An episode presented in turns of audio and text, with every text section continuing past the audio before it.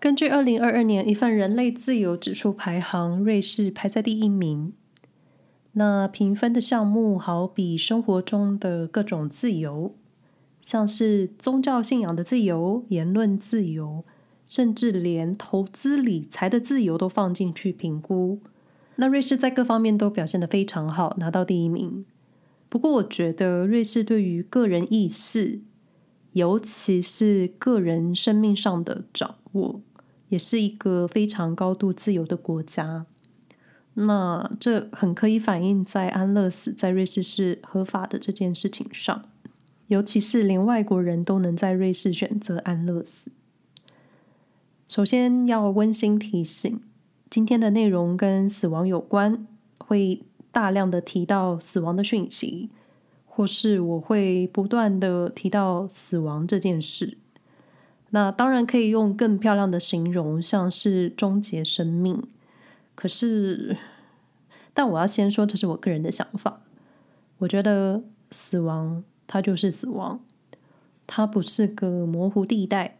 所以，也许可能有些朋友听了会不舒服，或是我可能在叙事的时候，我会尽量保持着一种很冷静的态度，因为我觉得今天的话题比较严肃。那我建议你们如果有不适，就真的别听了。那当然也要温馨提醒。会选择人类安乐死的民众，大多数是身心疾病所痛苦，想要很尊严的离开。那我个人是支持每个人都有权利选择自己的人生，就像是要不要生小孩也是一种选项，你结婚了想离婚也是一种选项。那也许我们不能决定自己能不能被出生，但决定自己可以死亡也是一种选项。但是我不是支持自杀或是轻易的结束生命。那想自杀的朋友一定有自己过不去的坎，我可以很深刻的理解。那我曾经在很久以前写过对于自杀的想法。那如果有兴趣的朋友，我会把链接放在说明栏位。再一个温馨提醒，比较像是前瞻性的声明：安乐死的法规会随着时间修正。各项流程跟细节会因为法律可能有所更迭修改，因此也许你们听到节目的时候，部分法规可能会有所调整。那这个部分最终还是以当下的法律规定为基准。我知道有青少年在听这个节目，所以收听的时候还请留意，或是找爸妈一起听。那为了这个节目可以长寿呢，我之前设计了一个问卷。那这个问卷表单我一直都放在节目说明栏位，我已经没有特别在宣传了。但如果有朋友有兴趣，欢迎分享你的想法给我。那最近我也发现 Spotify 的 Podcast 每一集单集都设有留言板，所以也可以透过 Spotify 的留言分享给我你的意见。那这个问卷其中一个问题就是，请大家发问想听的内容。那其中一个朋友很早以前提到了想听的节目内容，就是瑞士的安乐死。那这位朋友是这么写的：之前看到日本的纪录片，知道日本每年都有很多人去瑞士安乐死，但瑞士很保守，至今仍属非法。那之前看到瑞士有安乐死睡眠舱，觉得很特别，想知道瑞士人是如何看待安乐死的问题的。我自己问过身边蛮多日本年轻人的，我身边百分之九十的年轻人都支持安乐死。不过日本是老人治国，要改变非常难。好，我过去一直很想分享对于安乐死的看法，因为我觉得这个议题有点重，所以我就一直放着。那直到这位朋友提出这个问题，又让我开始思考这个主题。那因为这个议题很深，也不是二十分钟就能分享的，所以我就用我最简单的方式来说，或是来浅谈瑞士安乐死这件事。再一次温馨提醒，好多提醒，每个议题都有正反两方。我们我们之间如果有异温层的存在，那我觉得会非常好。希望可以有更多的讨论，而不是彼此辩论。那同时，因为这个议题攸关生死，还有一些法规上的条文。所以，如果我的资料有误，或是在说法上有些偏颇的话，请一定一定要跟我说。先谢谢你们了。好，这里先简单说一下前面提到的安乐死睡眠舱。这个新闻是在二零二二年出现的。然后我查了一下，发现发明安乐死睡眠舱的是澳洲非营利组织 Asset International。他们是支持安乐死的非营利组织。那这个组织或说这个产品跟瑞士有关系的是，是瑞士政府批准了他们的死亡睡眠舱可以在瑞士使用，或说可以跟瑞士安乐死机构合作。那所谓的安乐死睡眠舱，它的外形就是一个像是巨大的太空胶囊，因为造型跟颜色真的很科幻。所以并没有想象中的那一种临终前的温馨感。那我看了照片，就是觉得造型可以再温馨一点。那这个产品或说服务的几个特色是，它是三 D 列印设计，听起来就是很科技感。那另一个比较吸引申请者的就是，你能够在任何地方进行你的生命终止。那那当然，在通过安乐死获准的时候，你需要跟医生沟通，然后在适合的时间按下安乐死的启动。那程序启动之后呢，胶囊舱内的设备就会快速释放氮气，让里面的氧气含量从二十一 percent 迅速降到百分之一。就是说，在一个很小的空间里面，你快速缺氧。那在不到一分钟的时间之内呢，使用者就会因为缺氧而死亡。报道中的形容是因为时间很短，所以过程相对的平静，你就不会感到很痛苦。那首先，我觉得我们需要知道什么叫做安乐死。那当然，我这个喜欢在文字钻牛角尖的人，其实觉得中文的安乐死把这个词翻译的太正向了。因为在我看来，其实就是一种协助自杀。因为寻求安乐死的人就是痛苦的很想死，但他可能不想自杀，或是可能自杀不了。所以在我个人看来，安乐死就是一种协助的加工自杀。那当然，你可以用协助结束生命，听起来比较好听。但其实，身为人类，想要安乐死就是想死。但想要安乐死的人，多数都是身体疾病，生不如死。那我们家族里面曾经有久病的长辈，所以我其实可以理解生病的人还有照顾者的辛劳。但你同时又不希望失去亲人，但你又不想看他痛苦的那种难受的感觉。那瑞士属于自愿安乐死，其他自愿安乐死合法的国家像是比利时、加拿大、纽西兰，自愿安乐死。照字面上的意思，就是一个人愿意结束自己的生命，为了减轻痛苦，所以结束生命。那当然，每次提到安乐死，就会有道德争议上的说不过去，就是道德伦理跟人类生存、死亡权利的拉扯。自愿安乐死或说主动安乐死，是除了执行者的方式不同之外，所谓的执行者可能是医生帮你注射药物。或是病人自己服下药物，但唯一相同的就是医生和病人达到基本的共识，确定真的要确定执行安乐死是唯一共同的选择。所以在执行安乐死之前，会经过一段很长的时间沟通评估，当然一定会有身体检查，还有你精神意识上的评估。那瑞士在一九四二年就合法安乐死，加上瑞士的法律系统。医疗环境的口碑，而且应该是少数可以接受外国人到瑞士合法安乐死的国家。像前面提到的比利时、加拿大、纽西兰，他们是规定只能本国人或是居民才能进行安乐死的。所以也可能是这样子，大家在讨论安乐死的时候，第一个就会想到瑞士。在瑞士有大大小小的非营利安乐死组织。其中最有名的两个就是 Access 和 Dignitas。Access 直接翻译就是出口、解脱的意思。那后面提到这个单位，我会用中文解脱来代表。澳洲有个安乐死组织跟 ASSET 很接近，叫做 ASSET International。所以我在找资料的时候，几乎快把这两个组织搞混了。那另一个瑞士安乐死组织 Dignitas，我看到我看到有中文网站翻译成尊严。那台湾听众应该对尊严比较有印象，就是二零一八年台湾知名主播傅达人到瑞士寻求安乐死的组织。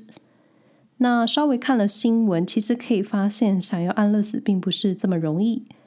但是可以确定的是，很多选择安乐死的人，真的是因为生不如死，因为每个人其实都想要好好的、舒服的活着。那简单来说明这两家瑞士非盈利的安乐死组织，虽然说非盈利，但你总得会花一点钱。那尊严是瑞士第一家提供自愿安乐死的组织。那他们提供的服务包括医学咨询、药物提供，还有执行安乐死。解脱主要提供的是自杀辅导服务，而不是直接帮你实行安乐死。那当然。都是在需求者拥有末期的疾病，或是不可逆的残疾，又或是无法忍受身体或是精神痛苦的患者，进行自主性的结束生命。虽然目标一致，但有点不同。像是尊严，他们接受来自世界各地的患者，而解脱他们只接受瑞士公民或是住在瑞士的人。比较不一样的是，尊严组织会要求你先加入会员。那想要成为会员，你就要缴会费。所以在这里接受安乐死的总花费会很高。所以我觉得也可能因此产生了在瑞士进行安乐死花费很贵的说法。因为尊严他们接受世界各国的人申请，而解脱就不需要加入会员，所以费用相对会比较低。但整个安乐死的流程基本上都是一样的。简单来说，大致的流程就是评估、评估再评估。想要进行安乐死的申请者，他们一定会跟医生进行初步的评估，同时会确认你的身体和心理的疾病。他们也会问你结束生命的原因，还有相关的动机。这个流程有点像是心理咨商。也许这个时候你会有一些结就被解开了，可能就放弃安乐了。那通过这一关之后，接下来就是进一步的确认申请人是否符合安乐死的法律还有标准。那如果评估结果显示申请者符合安乐死的条件，那接下来就是会走完相关的文件流程，医生会再一次确认申请人是不是真的想要结束生命。所以可以推测，这整个流程，医疗人员不是鼓励你接受死亡，也不是无条件就让你安乐，而是让申请者思考，一直进行评估，不断丢出问题让你去思考。等到确认符合规定之后，就像前主播傅达仁，他是取得安乐死绿灯的通知，才能进行最后的程序。那最后的程序，申请者可以选择在家或是在该组织进行安乐。那他们会提供镇静和止痛的药物，可能口服或是注射。那在瑞士的规定是让申请者自己服用药物。那我觉得现在应该也能选择像前面所说的死亡睡眠舱，而这个睡眠舱的上半部，你之后还能当棺木使用，但。造型真的不好看。那再来分享一些瑞士安乐死相关的数字。瑞士安乐死组织解脱，二零二二年共帮助了一千一百二十五个人结束生命。那有趣的是，新闻的英文标题使用“协助自杀”，但确实安乐死就是一种加工自杀。那二零二二年，瑞士患有癌症末期向解脱申请安乐死的申请者共有四百一十三人，占总数的百分之三十七。其他像是患有多种疾病的老人，共有三百二十名，或是协助患有慢性疼痛疾病的人进行安乐。但值得留意的是，疗养院和养老院申请的人数占了总数的接近百分之二十。而最近苏黎世议会也在讨论，住在养老机构中的年长者，他们有权利在养老院接受安乐死的申请。但是，虽然瑞士安乐死合法，但瑞士居民就以解脱提供的数字来看，瑞士居民安乐死的需求并不算多，仅占去年死亡人数的百分之一点五左右。那同时，我也找到了一个中文字幕的新闻影片，是记者随行安乐死陪同人员的采访，过程陪伴他们送药物到申请者的家。那同时也访问中了培训中的陪同人员。安乐死陪同人员除了送药物，他们还要陪伴申请者走完最后一程。那当然，他们的心理建设、药物使用的常识，还有法律规定的学习也是很重要的。所以，成为正式的安乐死陪同人员之前呢，需要接受一年的培训。相关的新闻我会放在节目的说明栏位，有兴趣的朋友可以参考。那至于日本反对安乐死，我对日本文化并没有特别的研究，但确实在找瑞士安乐死的时候，还真的出现很多日本人到瑞士安乐死的新闻。我觉得亚洲国家都有点相似，或是文化背景相互影响。亚洲文化普遍是一个强调生命和家庭责任的价值观。所以安乐死就会被看成对生命的不尊重，或是对家人亲友的背叛。我想经常听到的台词就是“为什么丢下我”，或是觉得自杀的人抛弃了家人。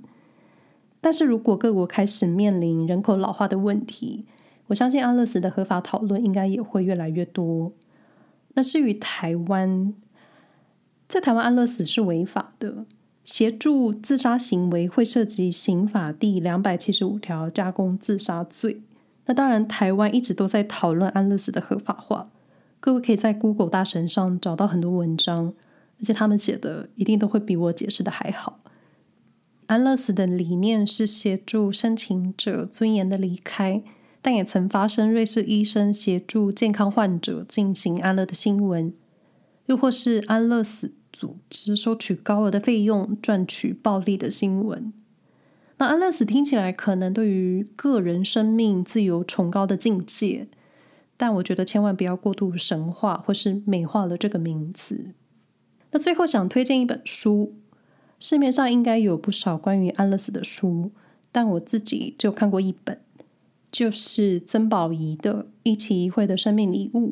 书里面有四个实境故事。其中一个讨论安乐死，那曾宝仪因为节目访问了执行安乐死的医生，还有接受安乐死的申请者，作者使用了一种很平易近人的文字来分享他对于生死的感受，所以本书内容多是他的个人抒发，但是我觉得你可以感受到他巨大强烈的同理心，还有他的思考方式。他使用的文字很温暖，而且他部分叙述很有画面，也很有他主持节目说话的风格。所以在阅读的时候，你会觉得，或是我会觉得，脑中出现他的声音。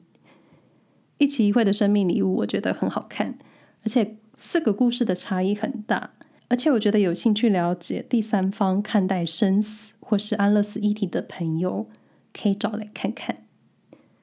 以上内容不代表任何机构的立场。虽然安乐死在瑞士合法，但执行上真的是非常严格。今天就以简单的方式来说明瑞士的安乐死，但其实网络上可以找到很多有关瑞士安乐死的新闻，还有一些文章。那我今天就以粗浅的方式来跟各位分享。那最后老话一句，希望大家都平安。那我们下回再说喽，拜拜。